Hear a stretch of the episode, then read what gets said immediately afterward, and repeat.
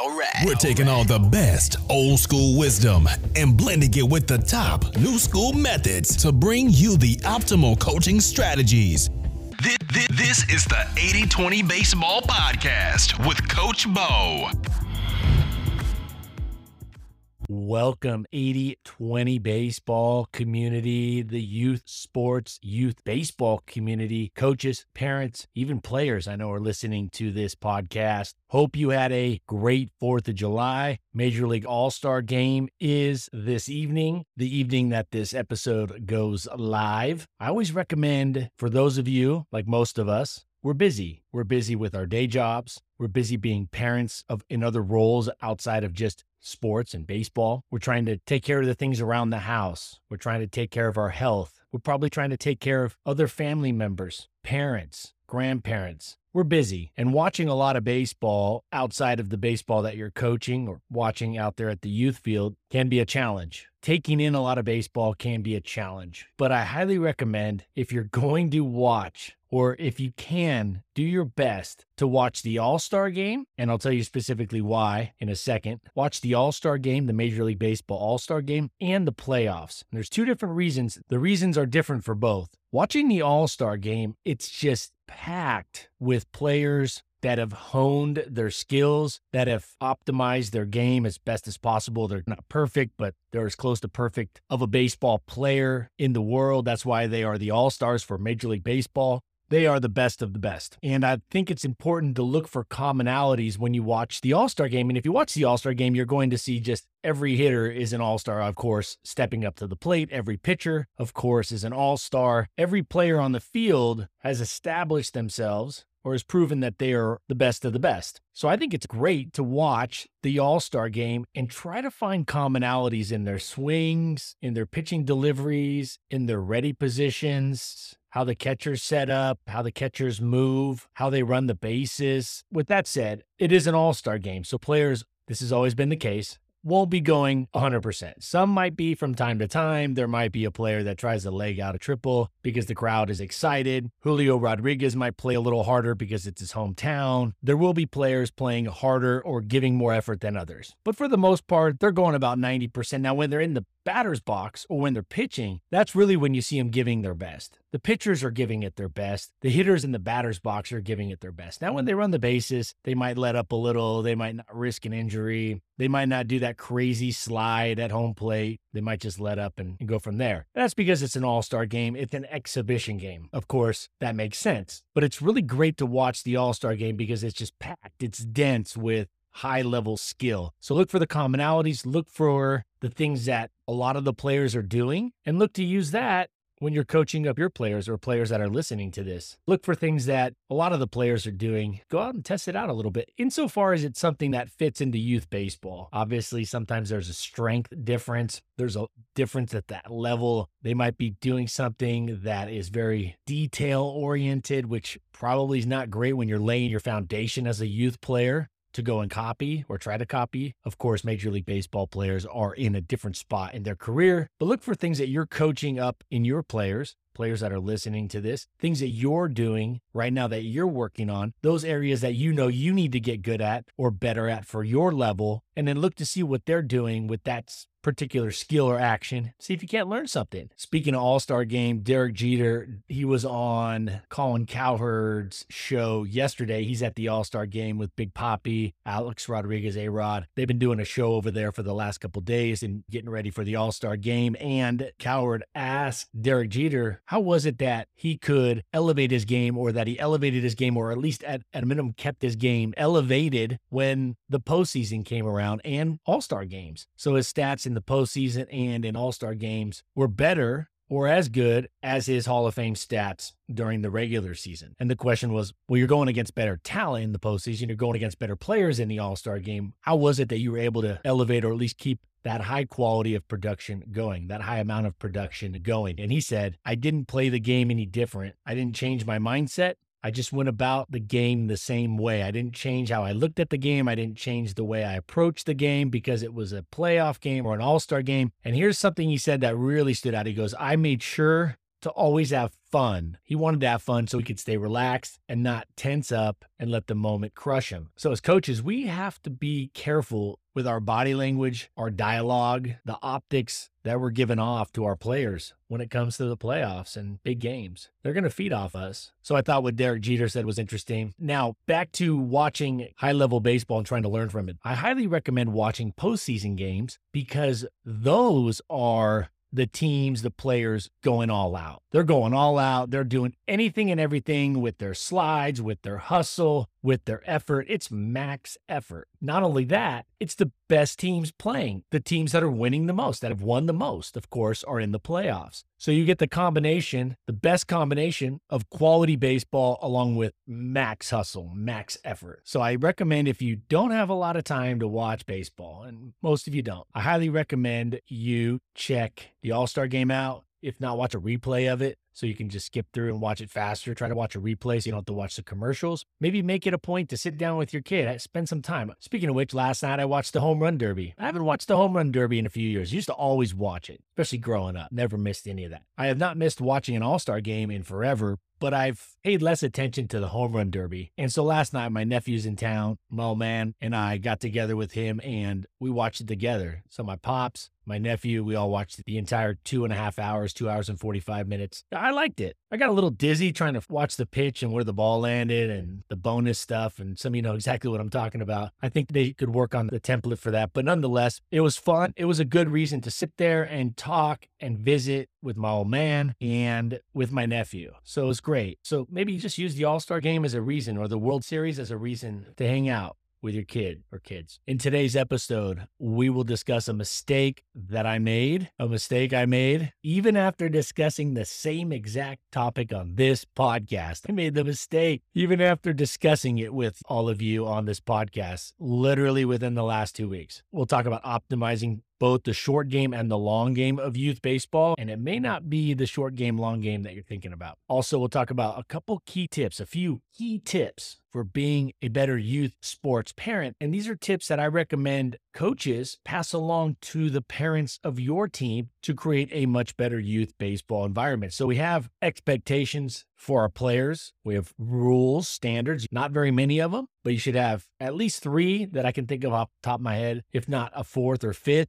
that you always enforce, that you always uphold. You don't want a lot of rules, but you want to have those key rules that keep it together, that are the, the glue to the seams of the team. But why not have a template or a guide to help the parents? I wouldn't tell them where to sit, what flavor Gatorade to drink during the game, how big the umbrella or easy up should be, or whether or not to be reading a book while the game's going on or not. But I would have some tips and guidance to provide those parents that are sitting in the stands of the games you coach. So I've thought about this a little bit recently, and this is something I think we should dig into moving forward a little bit more, because one of the biggest problems, as most all of you know, in youth baseball, the parents as a whole, the fans, the spectators, which is parents, family, I think an area we could definitely work on is giving parents a little guidance with this. This is something that takes some delicacy, might have to be a little strategic with this, and we'll talk about it. We'll talk about a few tips for helping our parents, the parents of our players, ourselves, be better for youth baseball and for our kids. And I have a coaching quote of the week, a good one. But this coaching quote of the week has something missing, and something big missing. And this quote was on Twitter. It got a lot of likes, retweets, but it has a big omission. And we'll talk about that. Now, the quote in and of itself was good, but it omitted something big. And we'll talk about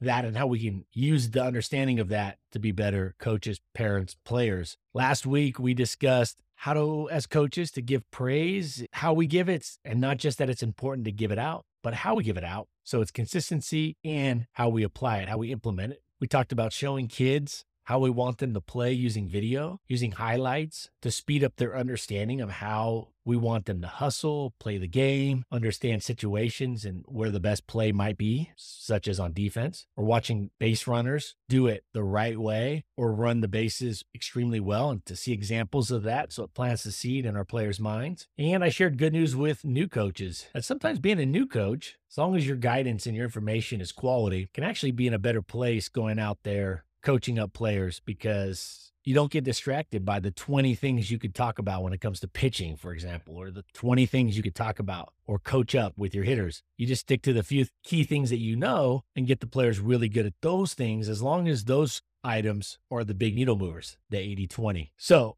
I made a mistake at the restaurant with my own kid. My dad, myself, my wife, my kid, and my niece went to get some sushi. I'm not a big fan of sushi. I don't mind it. I think some sushi is really good. Definitely not something I would pick first and foremost. I would probably go with extremely good Mexican food. Also right up there, a close runner-up would be some really good Southern food. I'm a big fan of hamburgers, French fries. I also like Indian food. I like curry a lot. I like the spices they use. They just have a really awesome flavor, in my opinion, at least in my palate's opinion. But nevertheless, we go to this sushi place. Yeah, they have sushi in Boise. I know, a little skeptical. So we go and there's a conveyor belt, this little conveyor belt made out of metal, and it's going around. A lot of you have probably seen this. It's a sushi conveyor belt. Well, my niece grabs two of the plates. She sees something that she really likes. It's the same thing, and there's two plates back to back coming. So she grabs both of them. They went by me. They went by my kid, and my niece was third in line. And hey, by the way, you're going to go to one of those sushi conveyor belt places, you want to be on the side. You want to be on the end that gets first dibs on all of those dishes. Maybe not. Maybe you don't, because maybe then you have to let everything go because you're the person that doesn't want to take something somebody else wants. And then by the time you realize nobody else wanted that delicious looking roll or sashimi, it's already gone. And then you got to wait three minutes for it to come back around. I don't know, but I digress. So my niece pulls the two plates off, sets them in front of her. And fifteen seconds later, my daughter reaches over and grabs one of the plates, just grabs it and starts actually touching the fish, of course, the, the tuna that's on top of some rice. And I made a big mistake. I out loud said, "Hey, don't do that. That's not yours." The way I said it, the tone and the volume in which I said it was not good. I said it loudly, and I said it in a tone that wasn't where it should have been. Now, here's the thing. If my daughter and I were alone at a restaurant, it wouldn't have been as big a deal. But we weren't. She was sitting there in front of her older niece she looks up to, and I put her on blast. I put her on blast in front of her niece, her auntie, and her grandpa. And it went downhill quick. You know, we talk about praising loudly and critiquing softly. And here I didn't even listen to my own suggestion, and it backfired. I, I know, being a parent, nobody's ever perfect. We're just trying to be as good as we can. And I think that's a good message as, as coaches, or for coaches and parents. We're not expecting ourselves to be perfect coaches. There's no such thing. We're just trying to be better coaches today than we were yesterday. And I took a step back with that as a parent. That was a bad move on my part. I put my kid on blast and put her head down. fifteen minutes later, she looks up at me and she says, "Daddy, you embarrassed me." And there I had it, told to me point blank. I embarrassed her with how I reacted. Now, I definitely should have parented her up on this. This is not something I should have let slide. What she did was not acceptable in terms of how people should go about themselves at a dinner environment or at a meal, or in any case, you know, taking something that's not theirs without asking. But I should have responded differently. I should have been softer with my critique. What I should have done looking back now is I probably should have leaned down, been firm, but whispered in her ear firmly that we don't do that. That's not acceptable. That's not polite. We don't take food from other people without asking. But I should have done it quietly so only she could hear it. And I think if I would have said the exact same thing that I said to her out loud the first time, if I would have said the exact same wording, but just whispered it and leaned over slowly, not aggressively, but just leaned over slowly and said the exact same thing softly, but firmly in her ear, she wouldn't have been embarrassed. I would have got my point across. She would have likely improved her behavior, which is what we want. We want better behavior. We want kids to understand how to be polite, how to have manners. And I messed up. So if this happens in a game or at a practice, they'll double down on it. I apologized for how I said it. And I told her next time I'll be quieter about it and I'll whisper it. I didn't tell her next time I won't say anything. I didn't apologize for coaching her up, parenting her up. I didn't apologize for helping her to become a better person. I apologized to her specifically for how I said it. And I told her the next time I'll handle it this way. So she knows next time I'm going to address it, but I'm going to address it in a more respectful, calm, quiet way, not putting her on blast. All right. The Atlanta Braves, best in the league, best team in the league. They've had one of the best first halves. They're sixty and twenty-nine. They have a really, really good record. The best record in all of baseball by a few games, two or three games over the next best. And that's not even in the National League. That's Tampa Bay in the American League. So the Atlanta Braves off to an amazing start, an outstanding season so far. You might be saying, Coach, why are you talking about Major League Baseball again? Here's the message that I want to share, the lesson we can learn from this, the point I'm trying to make. The Atlanta Braves are getting all this publicity as being this amazing team, yet they lose one out of every three games. Every third day, they lose. They play two games. They win two, they lose one. They win two, they lose one. They win two games, then they lose a game. On average, they don't win three games in a row. On average, they win two games in a row and then lose their third game. On average. Of course, I know that's not how the season shakes out. They go on bigger winning streaks and things like that, as we all know, but their winning percentage is sixty-seven percent. They're the best team in baseball. They're the hottest team in baseball. It seems like they're always winning, yet they lose every third day. Win two, lose one. Coaches, you're going to lose games. Even the great teams lose games. Even the best managers lose games. In fact, the greatest managers of all time, the Hall of Fame managers in baseball, are only win sixty percent of the games. Literally a D minus average in schools. You're going to lose games. What you need to be perfect with is how many players come back next year and want to play. How many of your players want to sign up and play again next year? Let's try to be perfect with that stat, because you're not going to win all your games. Even the great coaches lose games. Even the great John Wooden didn't win a championship for over a decade and a half as a head coach before he won one. I think it's like sixteenth or seventeenth year of coaching did he finally win a championship. We think John Wooden is winning all the championships. He didn't. So I wanted to share that message. I thought the Braves, they're amazing. They're dominating. And then I go look at their record. They only win sixty-seven percent of their games. And I say only, that's amazing. That's amazing in the context of baseball. So let's make sure that we are fair with ourselves as coaches about the winning percentage. And the winning percentage that matters most is how many players want to come back and play next year. And more importantly, or more specifically, how many players would come back and play for you again? Speaking of that, the next part I wanted to hit on here, let's play the long game with youth baseball when it comes to our kids getting better. Let's play the long game. Let's blend skill development and confidence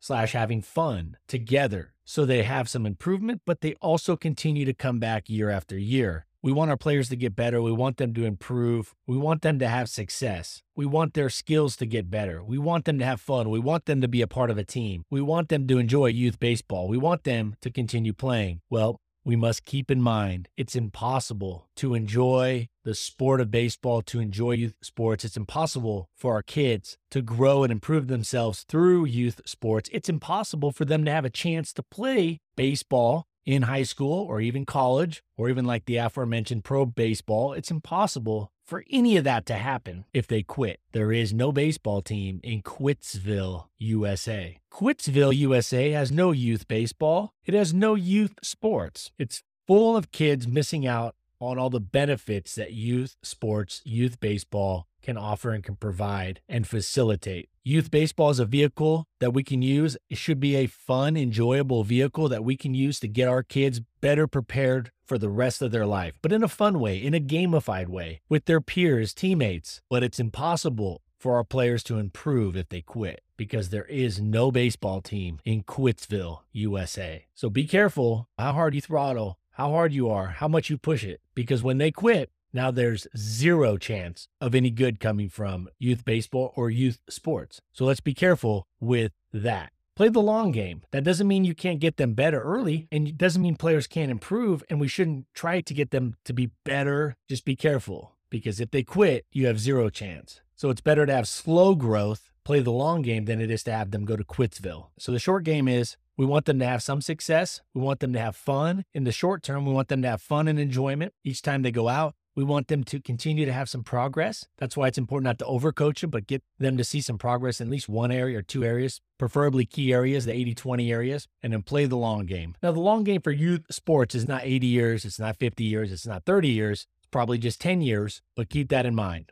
All right. Coaching quote of the week. This is from The Winning Difference, The Winning Difference on Twitter, at The Winning Diff, D I F F one. It's a good Twitter account that I follow. And the quote, there's two quotes here. Culture doesn't change when a coach tells a player he's wrong. It changes when players tell other players, no, that's not how we do things here, end quote. Jeff Hexelinski. The next quote, from P J Fleck, quote, on bad teams, nobody leads. On good teams, the coaches lead. On elite teams, the players lead, end quote. These are good quotes on the surface. They are. They're good quotes about the result. that we would like. On elite teams, the players lead. Great. But I'll tell you what, very, very few players, very few, I mean, very few. You will probably coach, if you're lucky, just a few of these if you coach long enough. Know how that show up to your team with the skill set of understanding how to be an effective, high-quality leader. How many adults in the world right now are running big companies? How many adults you know in managerial positions? How many adults you know in the business world and your in your lives that are not good leaders or not great leaders or have flaws as leaders? Now, you expect young kids, even high school, college kids, to, to understand, have the skill set, to know how to navigate being a leader? We talk about being a leader so hard and so challenging to be a great leader. And then we're just saying, yeah, an elite team's players lead. Yes, but I think behind the scenes, I don't agree that players lead one hundred percent. I think players have been led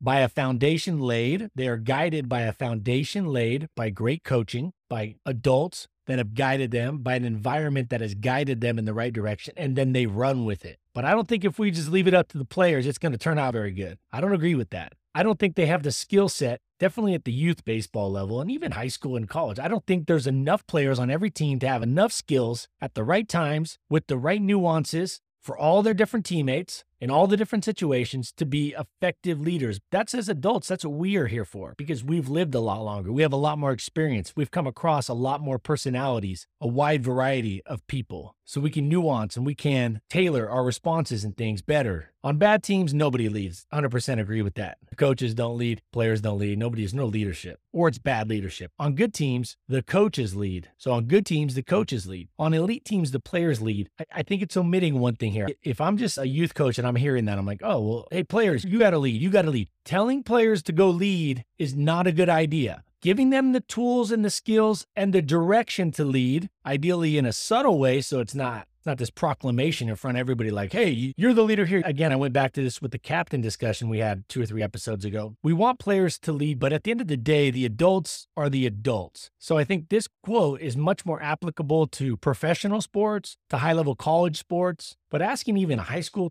kid or expecting them to have the skill set, youth baseball kids, to have the skill sets, the ability to be outstanding leaders without eventually backfiring a little or imploding a little, I don't agree with that. That's what the adults are for. And if we let the kids try to run it completely, we're going to be in trouble. Even the best and wisest of kids at a young age with leadership skills and ability to connect with others and get people to go and do the right thing are still not going to be as effective as an experienced adult that can come in with a plan that we've talked about at length here. On great teams for youth sports, the coach is always leading, but ideally, it's much more subtle. Ideally, they're working through players, but at the end of the day, they're leading these individual players to be leaders in and of themselves. So yeah, bad teams, coaches don't lead, players don't lead. It's a free-for-all. There's no system, there's no upheld discipline, there's no rules, standards, expectations. On good teams and great teams, in my opinion, the coaches are always the leader, the ultimate leader, but ideally you're trying to get those players here and there, those that are ready for it, to lead from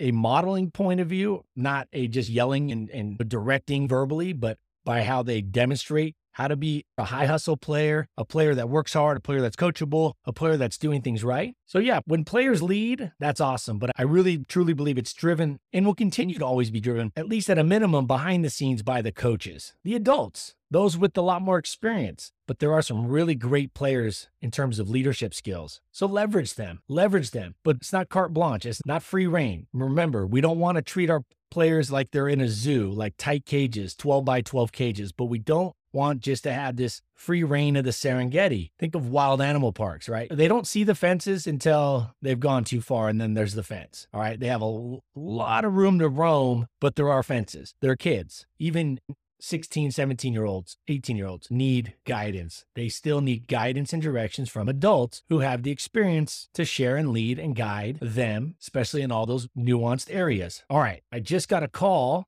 from a good friend of mine, Mike. He's going to sit down and do an interview with me right now. He's ready to rock. We've been trying to schedule this interview to bring to you, and I'm excited. What I'm going to do with this last part, talking about tips for parents and for us as parents that are listening, which is most all of us or all of you, and also for us coaches to work with the parents of our teams. I'm going to share those key tips in next week's episode, at the beginning of next week's episode, and then we're going to dive into part one of the interview I'm going to do with Mister Mike Hofius, a longtime friend of mine, somebody I think has a lot of good wisdom. He's got kids in youth sports. He played high-level Division I college baseball, played professional baseball, been drafted. He's a private hitting coach right now, but he has his day job, like most of you, that's not baseball related, but he does private hitting coaching with some really talented players, youth players. He's got some really good information on a lot of these areas that I want him to share that we haven't hit on as much. So I told you I'd bring you some interviews this summer. So he just called me right now as I'm recording this and said he's ready to rock. He was out on vacation and he's going to make some time to get on the uh, get on the phone and record the interview. So I'm going to cut off this episode here. Next week, we're going to tie in some of those tips for how to work with parents, how to be better parents ourselves at youth sporting events. And then I'll bring you part one of the interview with Coach Mike next week. All right. Until next week, take care of yourselves. Take care of your health. Take care of your families, your close friends. Support the podcast by leaving a rating, a review. That helps kind of boost the podcast. Share it with other people. I don't have advertisements on here. It's just pure content to help you in a fast, efficient way. So if you could share this, send it to people you know, share it out there. That would be awesome. Email me your success stories, your questions, coachbo at eighty twenty baseball dot com, and head over to eighty twenty baseball dot com. Get your drill design guide. I updated the website this last week. It's a little cleaner. It's got good articles, good videos, a lot of good information over there, along with the free drill design guide. All right. So until next week, take care of yourself. Check that last part. All right. Great being here with all of you. Take care. Until next week, adios. This has been the eighty twenty Baseball Masterclass. Take it to the field.